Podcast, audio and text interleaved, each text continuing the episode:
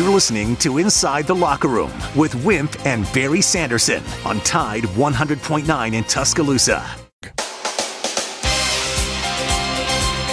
Inside the Locker Room with former Crimson Tide basketball coach Wimp Sanderson and his son, former SEC and ACC assistant basketball coach Barry Sanderson. It's time to take you inside the locker room on your home for Alabama sports. Tide 100.9 and streaming on the Tide 100.9 app. Good morning, everybody. This is not Coach Wimp Sanderson or Coach Barry Sanderson. This is Justin Jones, your producer extraordinaire, filling in just for a little bit here. We're going to be doing a best of on Inside the Locker Room today. We're going to hear a lot of our amazing interviews that we've done. Uh, most recently in the month of December, lots of great stuff. We'll hear from uh, J.C. Shurburtt here to start the show off, as well as um, Richard Hendrix, T.R. Dunn, Doug Bell, Bill Cameron, just to name a few. Um, so let's dive right on into it. We appreciate y'all listening. We hope everybody's having a great Friday so far. Like I said, we're going to start off with JC Shurburtt from yesterday, Thursday, December 21st, on Inside the Locker Room.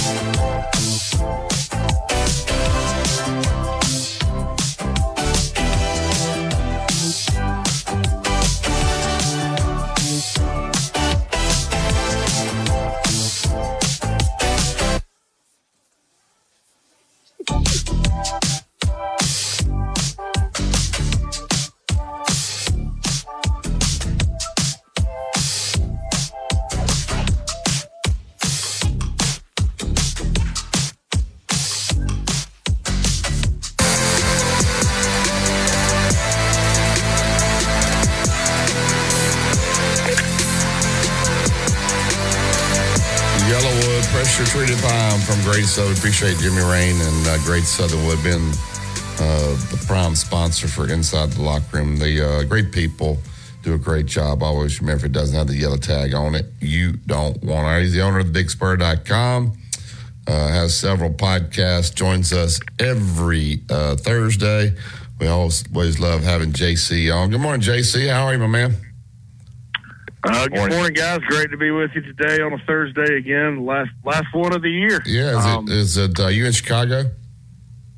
Yeah, I'll be. Uh, but uh, next week, uh, I don't know if y'all have a show or not, but I'll be uh, in West Palm Beach getting ready to get married. So, uh, Oh, so you won't be on next week then, are we? no, not be. Yeah, I figured I'd deliver that news today on the air. JC, But, uh, I mean, who You comes can't, first? you can't, you can't. Just as soon as you say I do, just jump right on. Right, but J- JC, you got to set the ground early in this marriage that I got to do what I got to do, and then you know you're you're setting. No, don't don't do that.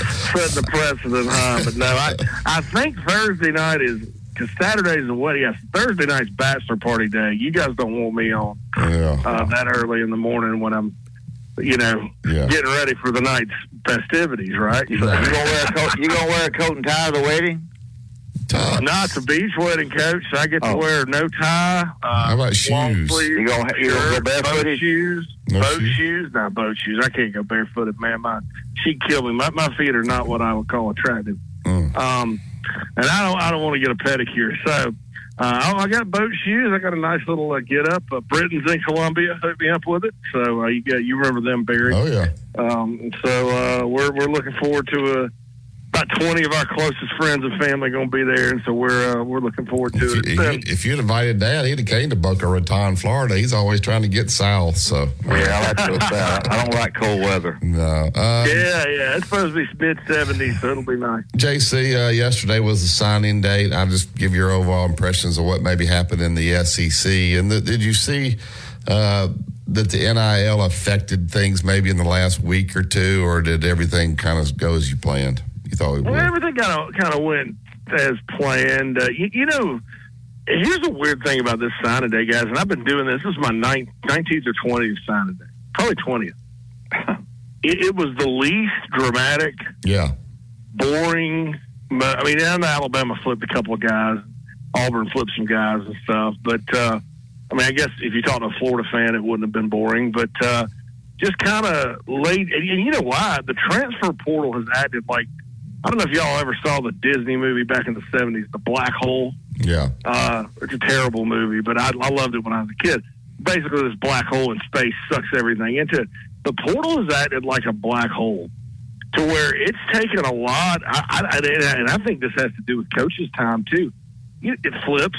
Uh, you know, a- a lot of these flips that happened yesterday were preordained. People have known about them for weeks. Um, that the last minute surprising flips were way down this year. Uh, it's a situation where, you know, when you kind of look at it, it, it almost has had a.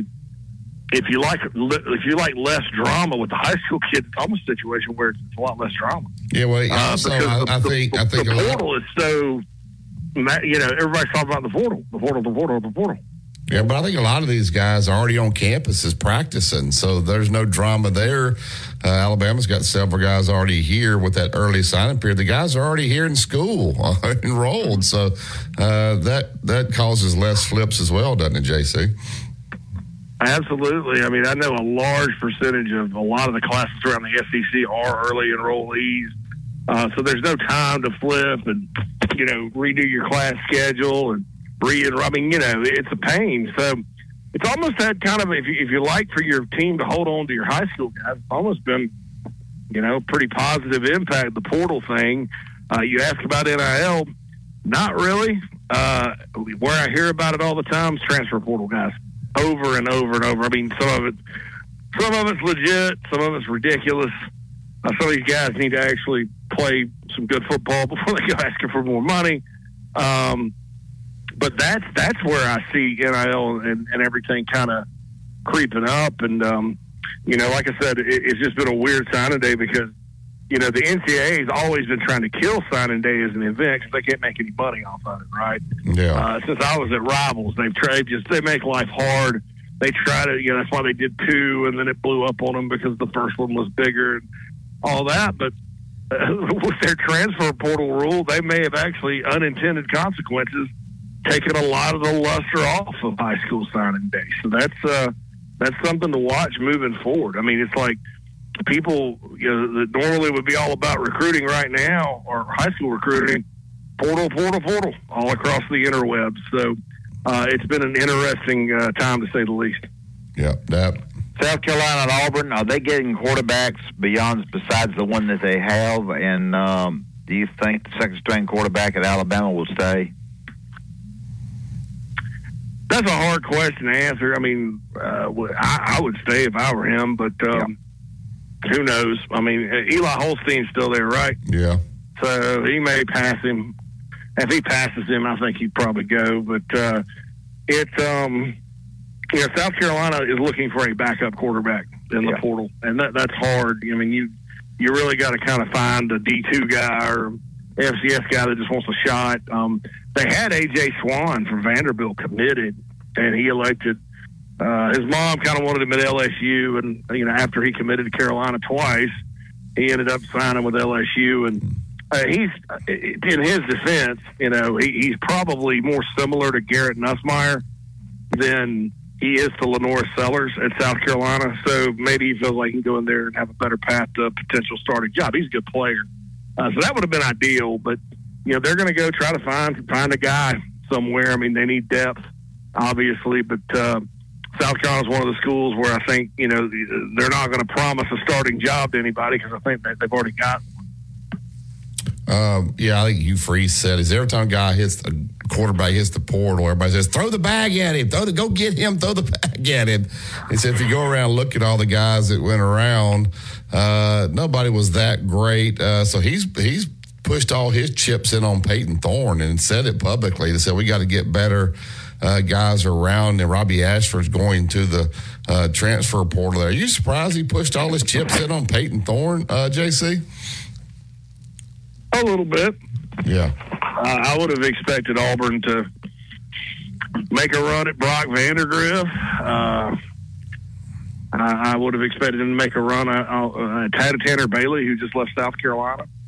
Um, so yeah, it's a little bit surprising. Now Payton Thorne was not bad this year, uh, and Hugh Freeze. If you kind of look at his career, uh, there was a guy at Ole Miss first three years named Bo Wallace. Yeah and uh, you know those of us in recruiting, he was from like Central Tennessee. And we're like, ooh, Bo Wallace. Uh, well, he made Bo Wallace into a pretty daggone good player. So he does know how to coach him up. Um, I think his staff knows how to coach him up. So if that's what Coach Freeze wants, then you know more power to him. I, I totally get it though. If you're Auburn, you you kind of you see kids K.J. Jefferson from Arkansas in the portal and start to kind of imagine what what that could be like and uh, a lot of these fans, it's real easy to dream, you know, and, and I think it's this because it's there's so. If you look at college football, guys, five out of the last seven, I think Heisman winners have been transfer quarterbacks.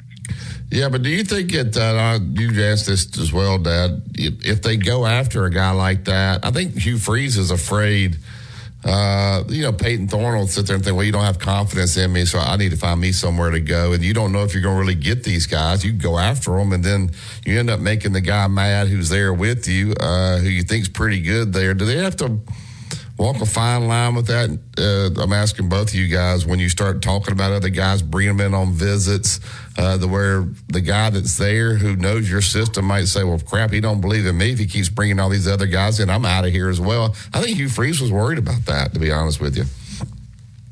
It's a concern with coaches. I mean, if you, they got a guy they like, you know, because you can only play one at a time. You know, that's that's the uniqueness about that position. I mean, you can sign two, three running backs, share the carries, two or three receivers, and, and, and those kids are fine. You know, there, there's not a receiver out there that goes, "Oh, I don't like that they signed these other guys. My balls are going to go down." You know, because that means you got a guy, a good guy on the other side. You're going to be more open. um, same with running backs to get worn down easily these days. You know, it's nice to split carries. Uh, but that position, no, you got to go where you can play, and you can you can you can have a great situation there one year, and the next year the bottom falls out just yeah. because of this. So it is a delicate balance with coaches uh, trying to figure all this out. I, I think Auburn and South Carolina are probably in the same position, you know, because they do have a, a, a redshirt freshman next year. That's um, well, I'll just I, I'm not going to talk about him too much. But I'll just let you guys watch him next year, and you tell me what you think. Who's that? Uh, Who's that?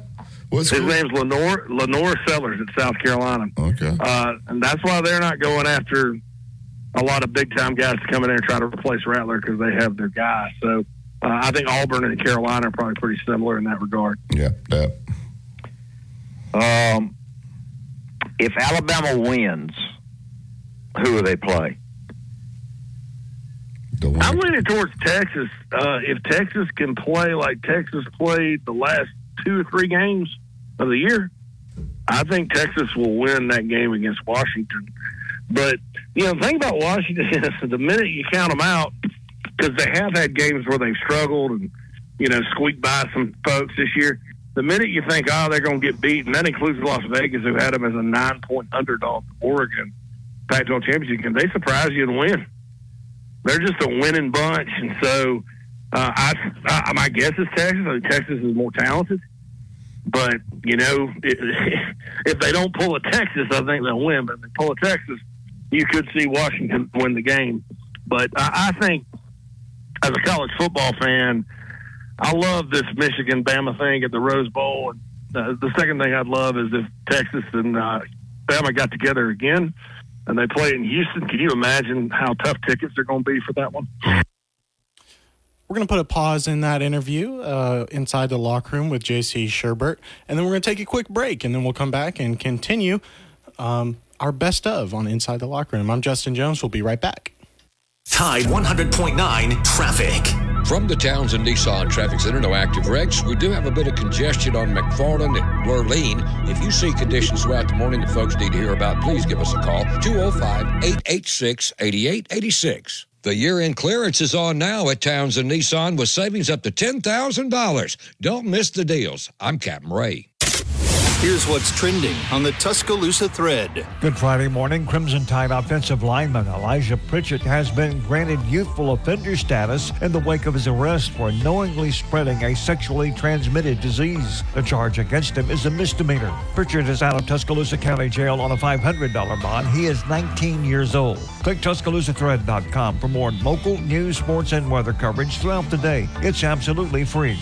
Don Hartley, Town Square Media, Tuscaloosa road tripping, business travel, or bringing your car in for repairs. All great reasons to rent a Toyota at Tuscaloosa Toyota. You can rent the latest Toyota models for a day, a week, or a weekend. Every Toyota rental car comes with 24 hours roadside assistance and is backed by an entire team of people you know and trust. Rent a Toyota and let's go places. Reserving yours is a breeze at TuscaloosaToyota.com. Tide 100.9 Tuscaloosa weather.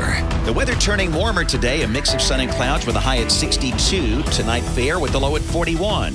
Tomorrow, partially sunny, the high 67. Sunday, increasingly cloudy. Rain arrives by Sunday night, the high at 68. I'm James Spann on the ABC 3340 Weather Center on Tide 100.9. It's 41 degrees in Tuscaloosa.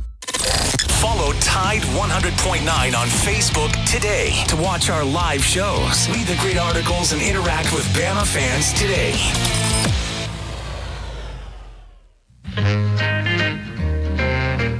All right, you chipmunks. Ready to sing your song? I'll say we are. Yeah, let's sing it now. Okay, Simon? Okay. Okay, Theodore? Okay. Okay, Alvin? Alvin? Alvin!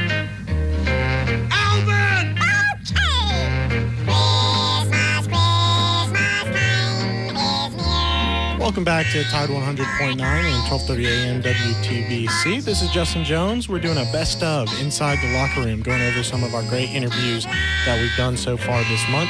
We were just listening to JC Shurburtt uh, in the last segment there. We're going to continue with that, give us our breakdown on recruiting and NIL and, and all things college football. Here we go.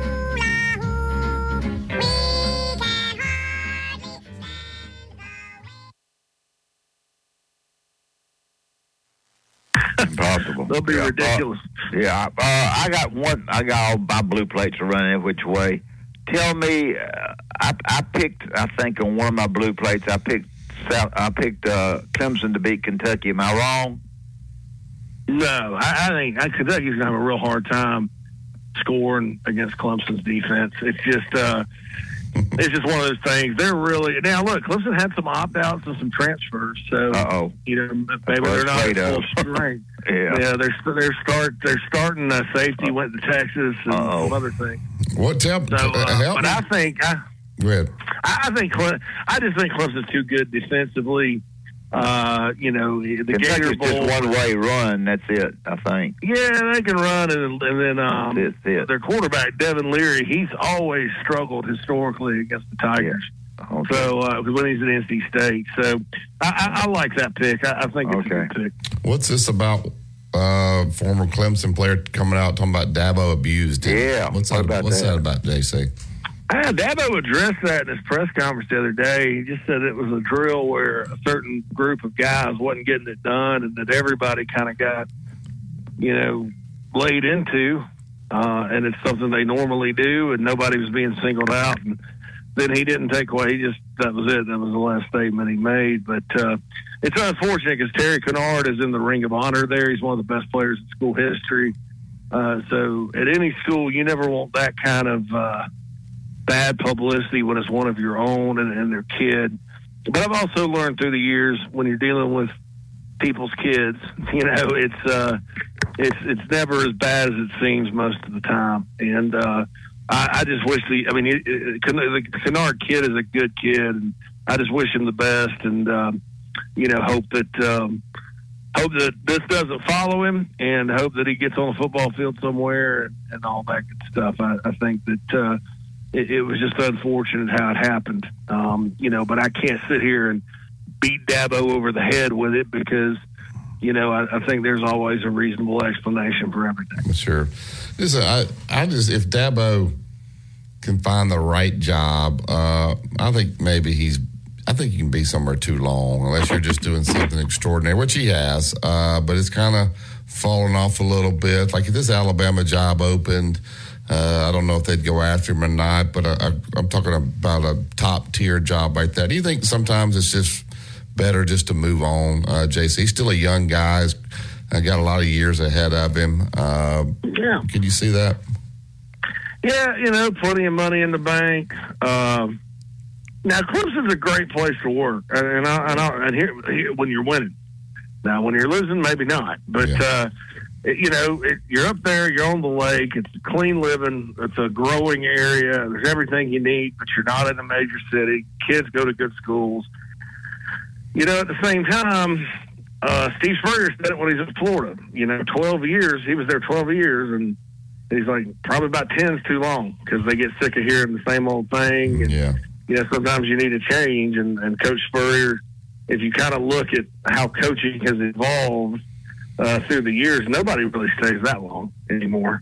Uh, so, I mean, Coach Saban's probably an outlier in all of that. So, and, and even he was four years at LSU, boom, boom. So, I, I think, uh, I think you can see it. I, I really do. Um, I, I think Alabama will be a logical, logical fit. He's a Bama guy.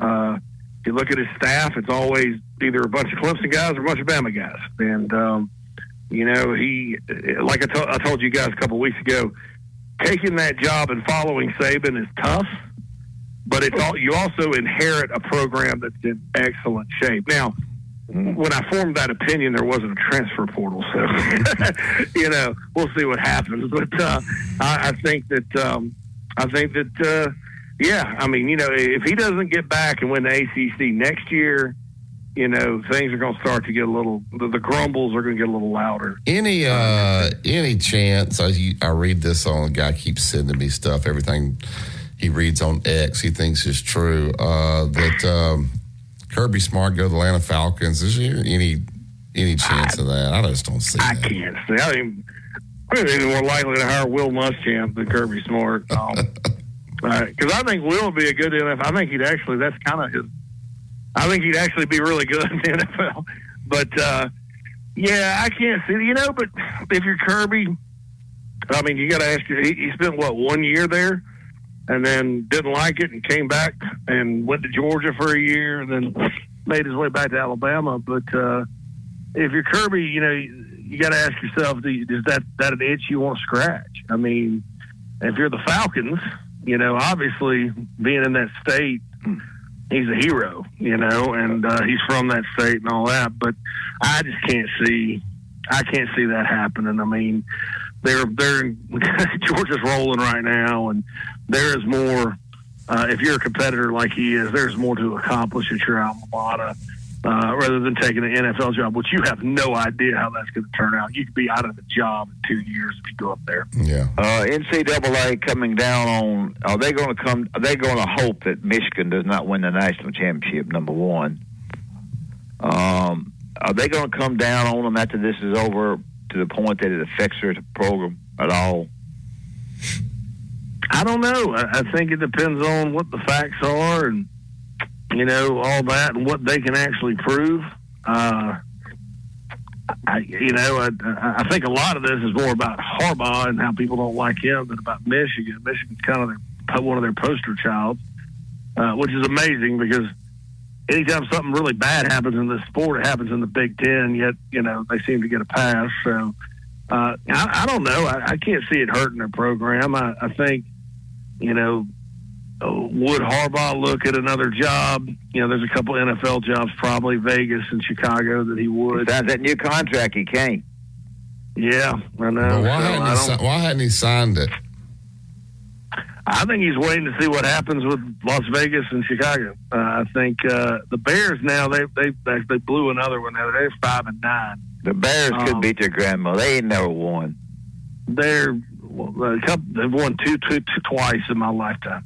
Uh, but but it's he played here um, as a quarterback. He knows the family that runs it.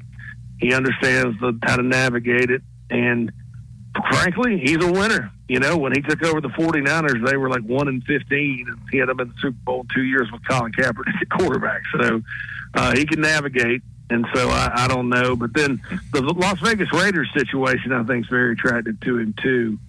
Um, but, you know, we'll see what happens with that. I, the NCAA, I, do I think if, if all this stuff is true, that they should punish Michigan? Yes.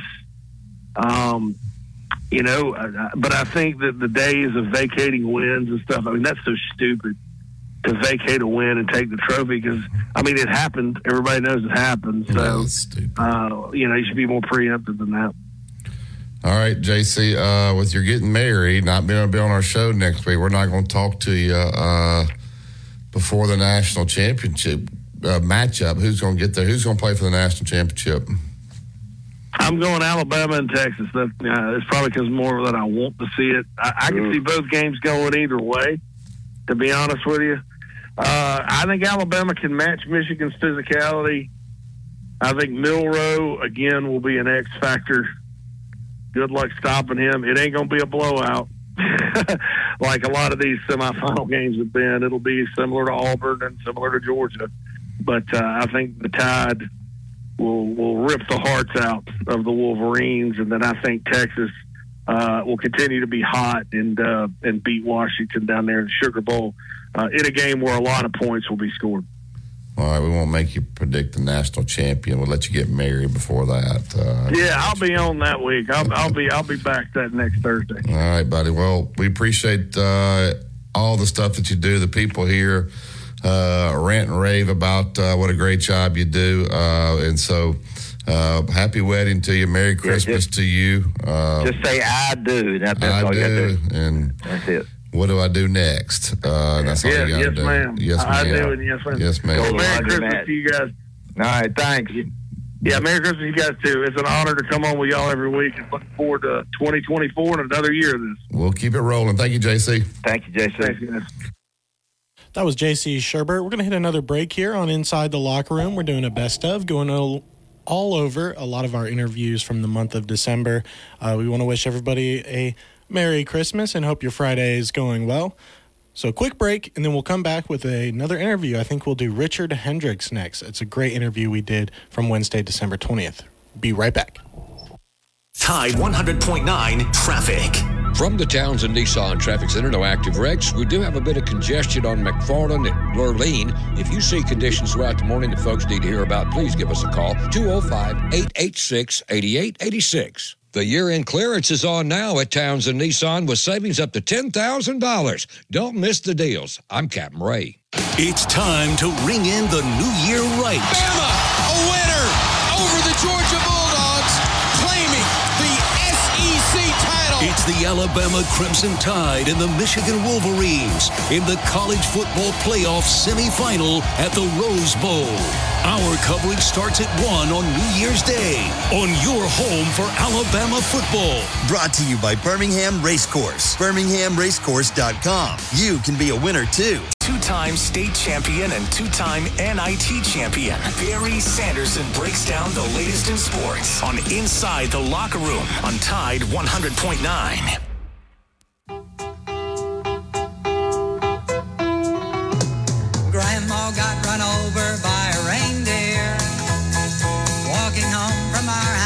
Christmas Eve. You can say there's no such thing as Santa, but as for me and Grandpa, we believe. Welcome back to Inside the Locker Room. This is Justin Jones. We're doing a best of inside the locker room on Tide 100.9 today. Um, we're going to get started here. I just want to remind everybody that you can download the Tide 100.9 app. You can send us messages, ask your questions, but also that lets you listen to us anywhere you go um, in your car, at home, at the beach, anywhere. The Tide 100.9 app. So we're going to get to our interview here with uh, Richard Hendrix, a great former player and coach and they got into a really good conversation, I think, with uh, Coach Sanderson and Barry. And here we go.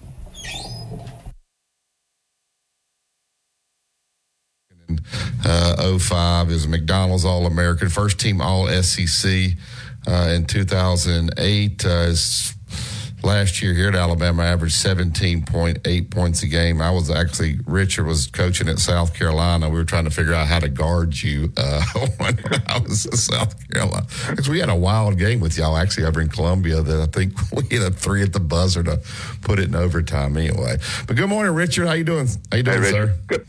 Good morning. How y'all doing? doing great good. here. We're doing good. Go ahead, Dad. Um, Arizona game tonight. I played them a couple of times. I'm not going to get into that two or three times when I was coaching. They were they're hard. They're hard to beat. Uh, we we were fortunate against them. Things have changed now. They've got good personnel. Uh, uh, you know, around the perimeter and shoot the basketball really well.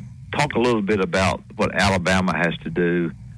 Um, I've got my own feelings, but I'll let you you say uh, what they have to do in order to stay in this game tonight. Well, I, I think for Alabama tonight, it's all going to start on the defensive end. Uh, you know, they have to do a much better job of, of guarding uh, for longer periods of times throughout the course of the game, but not just on the perimeter, but also in the interior. You know, yeah. they've had some trouble against teams that have really good big men. You talk about Zach Edey, uh, PJ Hall, that was at uh, Clemson uh, Ryan Kalkbrenner at Creighton. Every single one of the post players who can get good position down low has put Alabama's bigs in foul trouble and have changed the whole complexion of the game. So this is another game. You talk about Oumar Ballo, seven foot, 265 pounds. You know, they get him freed up in a lot of ways with his size and weight. He can go right down up under the block and they can hit him in the high low. He can post up, but they also get him moving in pick and roll using Caleb Love uh, to create for him. So this is going to be a very tough game for Alabama, um, and, and, they need a signature win in the biggest way because they just haven't had one all year long. But uh, it's going to have to start on the defensive end because offensively you have to play to your identity. And Alabama is an up and down team; they shoot threes from the outside. That's nothing I don't believe you can change in a short week of work. Uh, but the defensive intensity and effort and maybe a little bit of game planning from a standpoint of showing different looks at different players and clogging up the paint and then finishing with rebounds is going to be the best way that they can kind of stop Arizona because this is a very well coached team and very balanced. Uh, Richard, uh, what could Alabama, you know, for for instance, you would have had a field day because uh, against this Alabama team uh, because you were a low post scorer uh, and you had strength. These guys are long, but they don't have a lot of strength and athletic. They have athleticism, but not the strength. And as these guys get buried under the rim, what can Alabama do, Nate Oats? And those guys do to try to help these defenders down there? Is it post to post double? Uh, bring a guard down and help? What, what can they do to try to guard these bigger guys inside? Well, so many things you can do from a from a tactical standpoint. I, I think if you are playing a big guy, which Arizona has, the first thing you have to do, you have to not allow them to get to their spots easily. You have to meet them at the at the free throw line, at the elbow. You have to route them and make them take a long route to get into the paint. That, that's the first thing you have to do. Uh, and you have to get physical and make them catch the ball outside of the paint, outside of their comfort zone. Now, that's something that sounds easier said than done. That's something that you have to obviously, you don't get that done in two or three days of preparation, you know, before the game. That, that happens in the summer, in the off season, in the weight room, you know. So you have to be able to be physical with a person to handle that load, but you route them out. And if they catch the ball outside the paint, then their shooting percentages are going to go down. Now, from a tactical standpoint, so many things you can do. You can big the big trap. You can force them to the baseline and send someone else over. You can shrink the court, and every single time the ball goes into the post, guards are digging out. And uh, you can do other things by waiting to see if you want to double team on the dribble or not on the dribble and make it very confusing. But they do a good job with Ballo uh, of, of getting him in pick and roll action. So it's not just as you mentioned in my time, where you're throwing it into the post and, and letting the guy operate when there's two or three bigs, you know, in the paint. This is a different time. They're going to spread it out. They only got one guy who's down there, but you're just going to really have to do your work early. And um, for Alabama, one of the best things to stop someone defensively is just to make them guard you on offense. Yeah. Uh, you, you can't change your identity. You, you are who you are, and you have to give credit to Nate Oats in Alabama. It's been effective in his tenure there. You talk about two SEC championships in the tournament and the regular season. You can't change your DNA. Uh, you have to do what you have to do, but you have to do a much better job of making them guard you and run your sets better and knock down shots because the offense and the defense have a correlation. You know, uh, the way Alabama plays, uh, Richard, they probably don't have to guard the low post much in practice because their post guys are always playing on the perimeter, and so when they're working against themselves, their guys are always out there. We they talk about Bediako. I think Bediako was a guy that, that came off the ball to block a lot of shots uh, there, so they do miss the rim protection. But I don't know that he was blocking them one on one. It was it was him as a weak side defender coming coming and getting the ball uh, there. Does that does the, the style that they play does that affect their low post defense when they get into games with big strong guys like they're going to play tonight? I, I I think it does. Um, but but the reality of it is, in the college basketball landscape, everyone plays this way. Yeah. Um, th- it's not a time where you have two, you know, six foot eight, two hundred and forty pound players in the low post or in the high post, you know, with interior passing. You know, I I mention it all the time. You know, I, you mentioned that time I was playing in 2005. It's crazy. That's almost 20 years ago. But I played in the lineup. You know, it's Richard Hendrix, Chuck Davis, and Jermareo Davidson, and Alonzo Gee at six foot six, 230 pounds, and everybody's in the paint. I remember. So it's a different, and you know as well as South Carolina. I mean, you know, you got Brandon Wallace and Renaldo Balkman and, and other really good players who- who have to have size and ability inside the paint. The game is not that way anymore. Yeah. You only have one big man out there on the court. So there's so many things that change it as far as you have to guard it. But the problem, if I do say it's a problem, or the issue that Alabama can run into, and then they have run into in the past without having the low post threat, is can you win six games in three weekends in, in March? But when you have a different turnover and different styles of games where you have to play on short notice, where you play one team on a Thursday uh, that has, you know, a seven footer that's a big duck in guy, and then on Saturday you got a team versus all guards, and then the next week you have a different situation if you move to the next round. How does that translate when when you're playing in the NCAA tournament against teams on short notice, on short rest, um, with uh, different type of play styles? How does it translate? Now it's translated well in the SEC, but um, I think a little bit of play diversity at sometimes can be beneficial. But um, I, I, I have confidence that Alabama will make the adjustment. I think they should understand that this is a really big game and they got to get it. It's going to be a tough place to play in Arizona, but I guess it's considered a neutral site, but uh, still a, a, a big opportunity. Yeah, that. Well, I, you know, certainly there's a mixture in, in that as to where they play, a mixture of three point shooting and layups, uh, with the two point shots kind of out of out of the factor. Um, I think the big thing for Alabama is to find this is an offensive standpoint to find a big guy, the guy from uh, I haven't seen him enough to really know the guy maybe from North Carolina, but to Bediako's gone. Uh, with these guards able to drive the basketball and throw the lob to the backside, I had Derrick McKey and we threw the backside all the time with a good with a good passer that we can get. Alabama can get some scoring back there if they can get a guy that maybe would give up shooting the three and get back there and be set back there for the long lob pass. Secondly, secondly, when you look at shooting, there's, there's one thing that affects shooting, and that's the ability to to contest. Um, if, if people contest, we we spend all our time at our half times talking about whether we had contested the shot or not. And I think uh, people are always asking why they shoot four for 22, why they do this, why they do that. Sometimes you, you, you run into teams that contest very well, and it's not easy to make them. And you find teams that don't contest, they don't get to the ball, and you shoot it a lot better. So these are things I think if fans don't understand, but something we need to we need to at least comment about. No, no, you're you're absolutely right. I mean, it's not to call out you know, the Alabama basketball fan base or basketball fan base in general, but the, the education of understanding what's going on in the basketball game. I, I do think that, um, you know, if you take football, for example, the, the general football person that's watching football understands that that wasn't a good play call. Um, we probably should have run it in that situation. Uh, the guy who came in motion has to set the edge and get a block to get that run going. You, you understand the little nuances of the game. But when it comes to basketball, most people kind of view it as it was a good possession based on if the shot went in or not. And, and it's not a matter of just if the shot went in or out. It's how did the shot become created? How was it a good defensive possession? What happened in the action to create the advantage? Did the player play with enough intensity to affect the shot on the defensive end? Did they all have a gang rebound mentality and finish the defensive set in a certain way?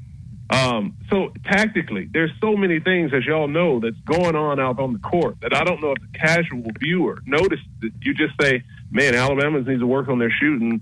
They're four for 22 from three, and it's like, well, why are you four for 22? Is it because you're missing wide open shots, or is it the defense of the other side? Is it the team not running good uh, sets to free people up to get them clean looks? Is it situations where you should have driven it in and taken the two pointer as opposed to settling? You know, there's a time and situation to every single possession in basketball. It's a, it's a real chess match. Well, yeah, that, We're going to take another quick break here. You're listening to a best of Inside the Locker Room. We're listening currently to the interview with Richard Hendrix, former player and coach. We'll take a quick break, be right back, and continue Inside the Locker Room. Tide 100.9 traffic. From the towns Townsend Nissan Traffic Center, no active wrecks. We do have a bit of congestion on McFarland and Lurleen. If you see conditions throughout the morning that folks need to hear about, please give us a call 205 886 8886. The year end clearance is on now at towns Townsend Nissan with savings up to $10,000. Don't miss the deals. I'm Captain Ray. Go inside the Alabama Crimson Tide with the Gary Harris Show. Hey, everybody, it's Gary Harris coming up on the Gary Harris Show on Friday, the TGIF edition. And we will talk with Brett Pritchard of the Auburn Report about Auburn's National Signing Day class. It's a good one. Plus, Adam Amin from Fox Sports and a whole lot more. We'll have some fun on a Friday on the Gary Harris Show. Catch the Gary Harris Show Monday through Friday, 9 to 11 a.m. on Tide 100.9 and Tide100.9.com. The Birmingham Racecourse. Tide 100.9 Tuscaloosa weather. The weather turning warmer today, a mix of sun and clouds with a high at 62. Tonight, fair with the low at 41. Tomorrow, partially sunny, the high 67. Sunday, increasingly cloudy. Rain arrives by Sunday night, the high at 68. I'm James Spann on the ABC 3340 Weather Center on Tide 100.9. It's 41 degrees in Tuscaloosa. Find Tide on Twitter at Tide109 to keep up with show announcements, guests, and our reporters in the field.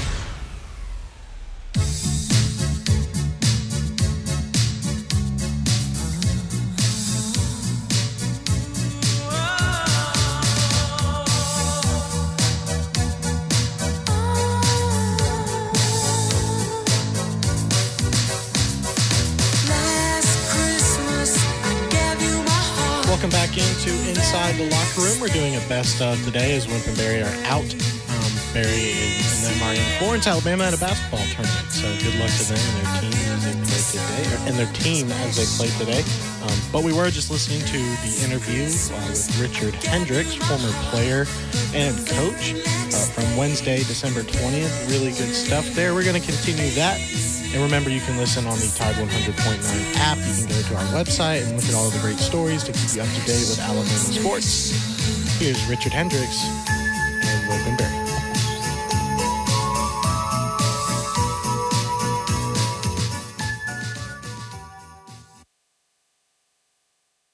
answer to all of that is they're, they're good Right. threes. They're good threes and bad threes. Yeah, A- absolutely, absolutely. But but you have to know how to view the game. If you if you don't view it properly, you're just looking at it and say, "Man, that shot didn't go in," and it's a little bit more to that. Uh, Richard, you bring a good point about the NCAA tournament. Uh, when it's a one and done uh, deal like that, sometimes these games turn into more of a half court, grinded out, i.e., San Diego State. Uh, and I guess uh, Alabama may have to learn to play a game like that as well. And, and I don't know that they recruit towards that style, but they do need some guys a little bit bigger, maybe where they can throw the ball in the low post uh, and score. Uh, do they need to add maybe add a, a dimension to their, their self offensively to be able to maybe win those six games like you're talking about, advancing that NCAA tournament? Because those games seem to turn into more of a half court grind, and oh, sometimes that, that, that, that, those are tough for, for a team that likes to rip and run all the time. Listen, yeah, I, I, I do think so, and, and not being partial because that was a position in, in a way that I played throughout my college and professional career. But it gives you an element that you never know when you need it. Now, I I was listening a little, little bit before you're talking about kids playing multiple sports and certain aspects of it. The problem, I think, is in the youth game. You don't see players being developed into low post players because it's just quite frankly not fun to watch it's not sexy.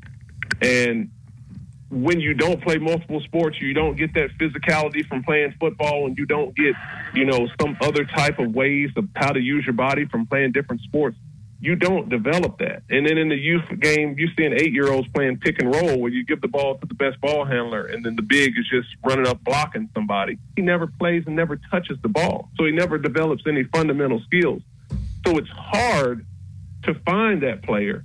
And then on top of hard to find that player, that player is no longer coveted in the NBA draft. So if you're a college kid, do you want to go play in a program that's going to play a style that you enjoy playing and that you have potential to be picked in the first round? And if you come to Alabama, you have that. But if you are a low post player, just take Zach Edey, you take Oscar Tshiebwe, you take um, uh, Adama Sanogo at UConn, you, or you take the biggest one I look at is Drew Timme at Gonzaga, who was a technical low post assassin. Yeah. And it's like, do you want to be undrafted and not play in the NBA?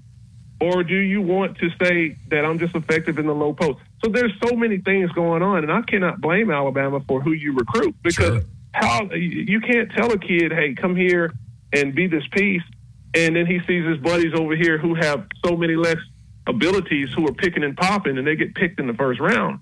That's a hard sell for kids. Yeah. So it's it's it's so much going on. I do think that it can be effective. I I do think that you can win because here's another thing to talk about. You talk about six games in the NCAA tournament, and I talk about it with several of my buddies. And one thing about it is that like when you play an NCAA tournament and they got a new rack of balls out there that bounce to the ceiling, uh, the rims are extremely tight. Yes. You're playing in a big arena where the depth perception is totally different. You're playing a team that you haven't seen before uh, on short notice because maybe there's an upset on the other side of the bracket. Now the team you thought you were playing in the second round is not the same team. It's hard to shoot threes. It's hard to dribble that ball. And as you mentioned, there's a reason why you see UConn winning the national championship and they're pounding it in with the big man, you know, getting some close layups. Because you can make layups. I don't care if you're playing with a rock or you're playing with a, a bouncy ball. You can make a layup. But it's not the same for shooting from the outside. It's the reason you see in recent years, you know, Baylor winning the national championship with those guys, Kansas the last year with McCormack in the last few years, uh, UConn with Sanogo down low, and they have a seven foot two guy. It's an element in the NCAA tournament that, that definitely helps you to be successful. Yeah, you're right about those brand new balls and those hard rims and those. Ins- Well, it's amazing. you can't shoot yeah, with that. Yeah, you can't. Go ahead, Dad. The one thing you have to do, and I recruited our staffs, we recruited well, is that you have to you have to mention the things that you know they like. I'm talking about the recruit. You have to. You don't have to say it completely, but you may have your assistant do it. But they like to hear that they're going to shoot some three point shots because they think they can. Love, not like. Love to hear it. And they and the recruiting and, and I'll give Alabama credit for um, you know shooting a lot of threes. It's helped them in recruiting. But there is a situation where big guys. I'm not talking about Edey. I'm not talking about that big. Uh, Some of the ones you mentioned, but they're big. They're guys that are probably better off really scoring for you inside. But if you, hey, you know, you know, I, we- we'll shoot that three if we can. That kind of stuff Um, it helps you recruiting, but at the same time, you know, I, I played inside out. Uh, They play outside in, uh, or outside outside, not really in much at all, except the lob pass occasionally. So I think that you you have to you have to put that out to the to the recruit without telling him he's going to shoot a bunch of, but when he gets there, he expects to. hey, listen, you, you, you're right. I mean, all coaches, listen, I was a big guy with touch. You know, going up Athens. You wanted to shoot him yourself, yeah. yeah, I mean, I shot him and I made him. I was Yeah. highly effective. I felt like shooter on the high school level. But, you know, when I got to college, you find out quickly that, you know, you're, you're kind of asked to do what you're what you need to do for the team. And, you know, times have changed. I, I do think, as y'all mentioned, a player coming in in 2005, if you're shooting three and then they say, okay, we don't need to shoot too many of those, you're going to do what the coach asks. But nowadays, as you mentioned, one year in, six months, you're going to transfer. you're you're going to leave. So the, the element of telling the player, hey, that I'm going to let you do something, and then when you get to the game, you're trying to win, you kind of flip the script on them. I don't know if that holds true anymore because you know you, you tell a guy that and he's going to be there for three four years, and he knows if he leaves he has to sit out and transfer, which is probably not something he wants to do. Um, nowadays, players want to play the way they want to play, when they want to play it, they want to do things they want to do, and it's a major challenge for college basketball and even high school basketball. I see Yeah, it when I watch high school, even high school basketball. These kids want to play the way they want to play, and if they you don't meet them a little bit on their side, then they just don't play, and it, it's a sad time to be honest. Richard, uh, you had a long career overseas. Um, I- I've been overseas, but never, uh, you know, basketball wise. Uh, what are they doing different development wise uh, over there with, with those guys? Seems like skill level and that it's a world game now, but it seems like those guys have a lot more skill than the Americans uh, do, in my opinion. Maybe I'm maybe I'm wrong, but you look at the NBA; these guys are re- really skilled uh, players. Where maybe the, the American players are athletic, but maybe it's the AAU system here that's uh, not developing them. So, what, what are they doing in Europe that's different? Well, well you, you hit it on the head. The, the, the biggest problem, I would say, is the AAU system. And w- what happens is, in many ways, from a young age, kids are eight, nine, ten years old. They start to get on these travel teams that anybody can start. You play in these tournaments that they accept anybody into the tournament in at these venues that charge fifteen dollars for parking and fifteen dollars to get a wristband to sit in there all day long. So you mm-hmm. play six games one against a team you beat 100 to 12 and another one that you beat i don't know 200 to 12 and you know there's there's no practicing you're just hooping you're not playing basketball you're just hooping is what you're doing it's it's pickup Yeah. and the teaching element of it is is not what it used to be. You know, you know, high school coaches. You know, my dad was a high school coach, also a PE teacher, and you know, the teacher. They're educators.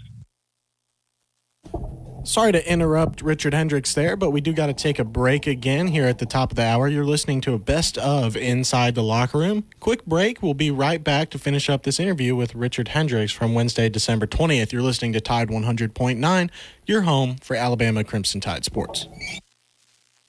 Tide 100.9 traffic.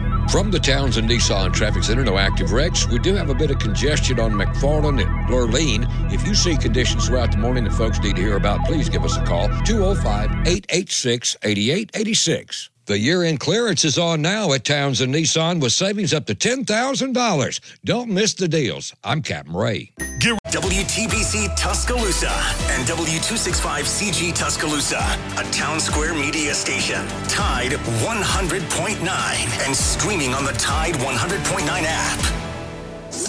From the Fox Sports Studios in Los Angeles, here's Eddie Garcia. In the NFL, Thursday night football saw the Rams beat the Saints 30 to 22. LA was in control throughout. They had a 30 to 7 lead in the fourth quarter before New Orleans scored a couple of late touchdowns. Quarterback Matthew Stafford for LA had a pair of touchdown passes. One went to wide receiver Puka Nacua, who had 164 yards receiving. Rams have won five of six, improved to eight and seven on the year, and hold the sixth seed in the NFC playoffs. For New Orleans, they dropped to seven and eight. They're a half game back at Tampa Bay in the NFC South race, and a half game back at Minnesota and Seattle for the final wild card spot spot in the NFC. In baseball news, the Dodgers signed Japanese star pitcher Yoshinobu Yamamoto to a 12 year, $325 million deal, outbidding teams like the Yankees, Mets, Giants, and Red Sox. Yamamoto has won three straight Japanese League MVP awards. In the NBA, the Pistons lost their 25th game in a row, falling to the Jazz 119 to 111. Detroit now one loss short of tying the NBA single season record. Inside the locker room with former Crimson Tide basketball coach Wimp Sanderson and his son, former SEC and ACC assistant basketball coach Barry Sanderson. It's time to take you inside the locker room on your home for Alabama sports. Tide 100.9 and streaming on the Tide 100.9 app. Welcome back into Inside the Locker Room with the Bear out today. So we're doing a best of. We've uh, heard from JC Shurburtt in the first hour, and we had been listening to Richard Hendrix from Wednesday on the show. Um, and I, I had to interrupt him, unfortunately, but we're going to get back to that. We're going to hear what he had to say. It was a great interview. Richard Hendrix, former player and a coach, I believe currently a coach. So let's continue that interview. We'll be um, listening to Richard Hendrix. You're listening to Tide 100.9. Stay tuned.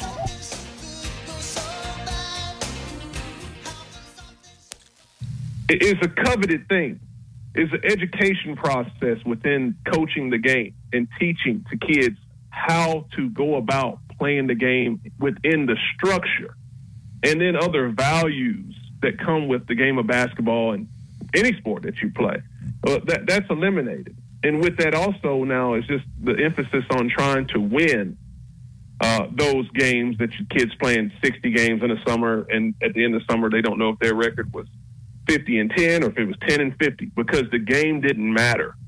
Well, you know, it used to be in America, you, you know, you might play 25 high school games and, and every game mattered. And you had to be one of the elite players of the elite players in the state to be on some AAU summer ball travel team. Other than that, everybody else played at the rec. But in Europe, you're going to play maybe six practices to every one game, as opposed to in America where there's six games to every one practice. Great that's point. if you even practice. Yeah. So you learn so many small details within the team perspective about how to read the game, how to prepare yourself, um, and, and and you have more teaching, so players are more game ready now. Now I don't believe, even though the best players that are getting the NBA MVP awards and the top players, obviously Jokic and uh, Embiid, who has some international uh, upbringing, as well as Giannis and um, Luka Doncic. These guys are the best players in the world, but on the whole, the best players are still American, and it's by far.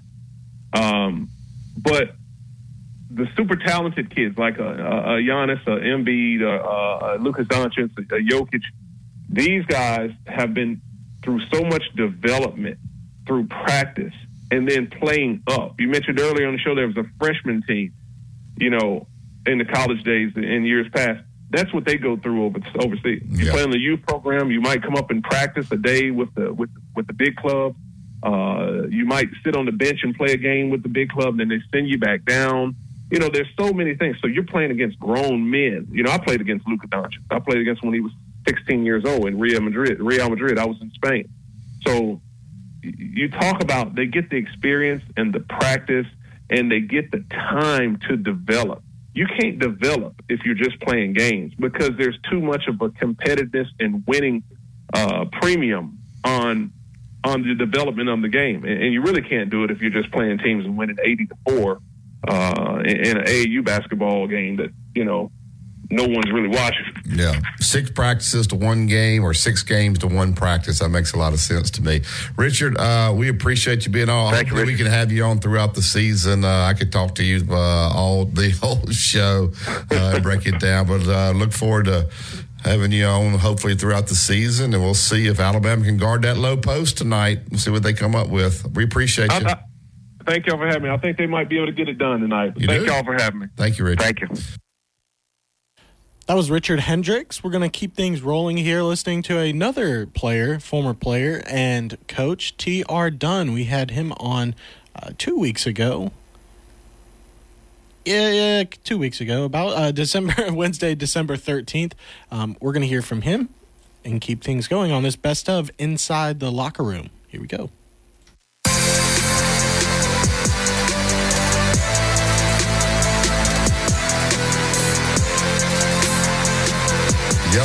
Pressure treated pine from Great Southern Wood. If it doesn't have the yellow tag on it, believe me, you don't want to go to yellowwood.com to find the dealer that is closest to you. All right, get right to the Yellowwood hotline.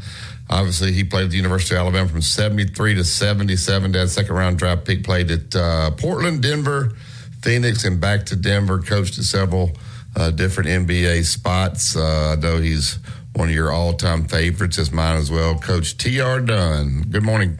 Well, TR. TR, good morning. How you doing?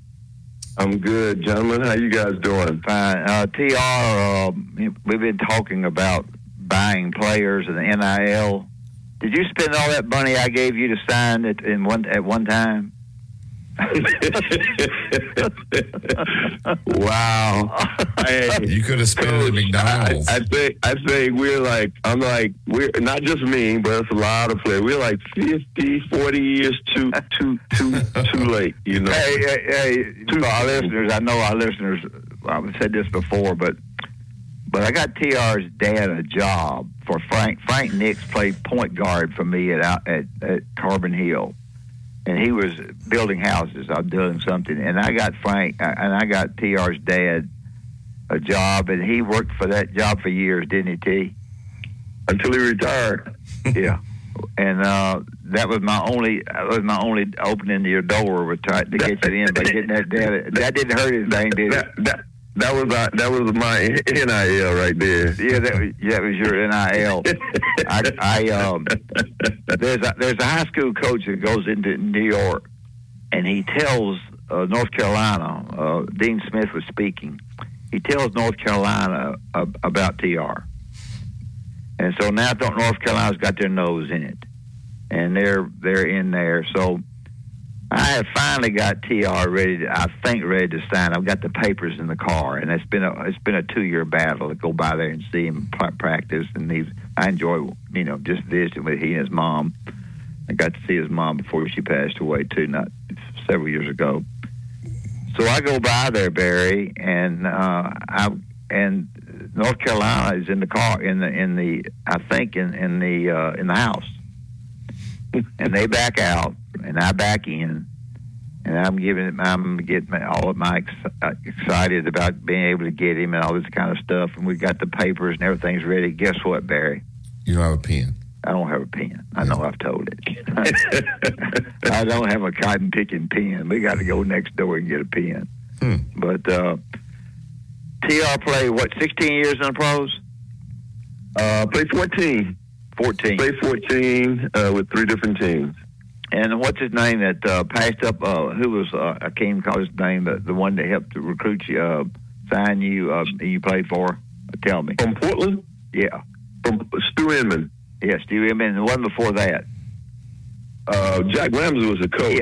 Yeah, yeah, Jack Ramsay. Jack Ramsay was terrific. Jack I Ramsay was the coach, and Stu was the general manager. Yeah, and Jack Ramsay, I was with Jack Ramsay quite a bit on on Reebok different trips, and he was a workaholic. He would eat fruit. He would jump rope. He would he would do exercise. He was some he was some some basketball coach, wasn't he? T? He was a terrific coach, great teacher, um, uh, and he was he was very very much very much so into fitness, and that was one of our things too. I mean, we, we when we um, one of the things one of the things back back in my era, back in the era when I first came in the league, most of the players uh, would come into camp and get in shape in camp. Come, you know, work through and get get to where they were, uh, where, where they had to be through through through training camp, which was like a month of two a days, and, and guys would use that pretty much. But Jack, you know, we we would my first year, I, I get a letter in the mail. You know, back then it, it wasn't a lot of communication with no emails and stuff like that. I got a letter in the mail from the Blazers that the first day of training camp, you know, we had to run a mile in a certain in a certain amount of time. You know, I forget what the time was, but it was a time for guards and a time for the big men, and that's what you had to do first day of camp. And uh, so he was a fitness guy, And then uh, there, my third year there, I got that same letter. It was two miles. First day of camp. You know? Well, Dean, Dean, Barry Dean Smith said uh, uh, in, in recruiting TR that not only was he one of the great defensive players we ever had, uh, he made the statement when you threw it to TR, it's like, and when he got it, it was like throwing it against the wall because he's going to throw it to somebody else. Yeah. He wasn't going to shoot it himself necessarily. If he had a shot, he might, but it, it was like throwing it against the wall because it was it was going to some it was going to somebody else. I thought that was a great compliment. Dr. Is there anything uh, you know that happened in your career, maybe in high school or college, that you said, "Man, if this this was the one break I needed, or, or this happened, and this helped me get on to the NBA, make a great living, being a, a great player in the NBA, a coach." Anything throughout your uh, playing days that, man, had that not happened, maybe all these other things wouldn't have happened. Well, um, mean, I, I had a, a, a lot of great influences through, throughout. You know, throughout. Obviously, I had a great support system at home, but as far as the coaching was concerned, you know, I got off to. I had a really good start uh, with my high school coaches, uh, um, uh, Don Burgess, uh, Bob Haggard, Ed Donahue. Those guys were my coaches, and you know, they were they were they were they were, they were uh, uh, really good. Uh, not just good coaches; they were good teachers. They were good people, and and they they they they set a good uh, foundation for me, and which led right into college, where you know um, I had obviously it, it, it followed up right through there, where you know we had we had we had great coaches there who you know helped instill the right things into us. You know, coach talk about you know hey, throwing the ball up against the wall. That was just, you know, what what I was taught. You know, you, you it, it, basketball is a team game, and obviously you you try to you try to display your talents, but at the same time you have to do it within a team framework.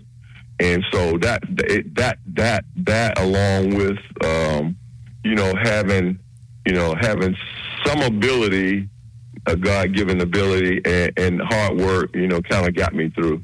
Yeah. That's TR Dunn interviewing um, from la- two weeks ago, Wednesday, December 13th, with Coach Sanderson and Mary Sanderson. Uh, we're doing a best of inside the locker room here on Tide 100.9. We're going to take a quick break and we'll be right back to continue this interview. You're listening to Tide 100.9, your home for Alabama Crimson Tide Sports. Tide 100.9 Tuscaloosa weather. The weather turning warmer today, a mix of sun and clouds with a high at 62. Tonight, fair with the low at 41. Tomorrow, partially sunny, the high 67. Sunday, increasingly cloudy. Rain arrives by Sunday night, the high at 68. I'm James Spann on the ABC 3340 Weather Center on Tide 100.9. It's 43 degrees in Tuscaloosa. Mr. SEC Tournament Wimp Sanderson gives you his excellent analysis every weekday on Inside the Locker Room, right here on Tide 100.9. You're a mean one, Mr. Grinch. You Welcome back into Inside the Locker Room here on Tide 100.9. We're doing a best of. We're going over some of our great interviews from this past month, um, getting us ready for the new year with Barry are out today. We want to wish everybody a Merry Christmas and remind you you can listen to us on Tide100.9.com or download the app and uh, listen to us anywhere you go the car, the beach, um, the bathroom. We're going to continue our interview here that we were listening to from TR Dunn uh, two weeks ago, Wednesday, December 13th. Former Alabama basketball player, NBA player, and now coach. We'll continue that right here on Tide 100.9. Mr. Grinch. I wouldn't touch you with a 39 and a half. foot. You know, you make a great point there. Um, this NIL money now, and these you talk about the money these top guys are making. I'm not the middle the bottom guy, but the top guys are getting a lot of money now, and that's probably they're going for the money. Uh, and that might not happen. What happened for you, where they need to go to the right coach for them, the right situation for them. Maybe and, and maybe it's not as much money there because that might be what really helps their career. Or they may go get some somewhere get money, but the guy doesn't run a discipline program, and they never reach their potential. You think that we'll see some of this stuff happening uh, just off the greed for just for money here so early in NIL? I, I yes, it's very possible. You know, don't get me wrong. I'm all for it, the players uh, getting getting paid and stuff like that. But you know, it, it's it's it'll, it'll push into the gray area because you can see it like now. Players change teams like they change their shoes every day, you know, and so if you, it's, it's basically like some some players, and not all, you get you get in a situation where you can make money in three different places, but you just want to go, I guess, take the easier route out, uh, where where you're going to have less resistance, that's opposed to what you're trying to do yourself, and not what what's good for the team. So I mean, it's possible. Um, uh, you know, you just hope that uh, the young the young guys, and they are young, c- coming from high school to college. You know, they they can get a good foundation, something that they're gonna that gonna help them along the way and carry them into the league. You know, because it's once they get into the league, it, it's it's like you know y- y- you know you obviously there's a team framework there, but you know you, you you on your own as far as you got to earn a living in on your own. Yeah, yeah. Uh, How, how long did you play in the pro? How long did you uh, coach in the pros? Twenty three years. You got when you went to the mailbox, you got two checks, didn't you? Too, too small, too small ones. Yeah, too small. like I said, we're fifty. We're I'm fifty. years- We're fifty years ahead of time. But hey, everything is relative. You know, I enjoyed my time. I really, I playing and coaching.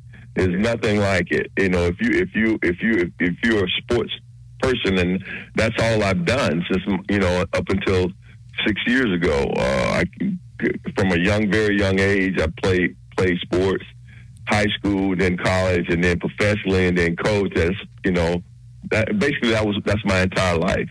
Yeah.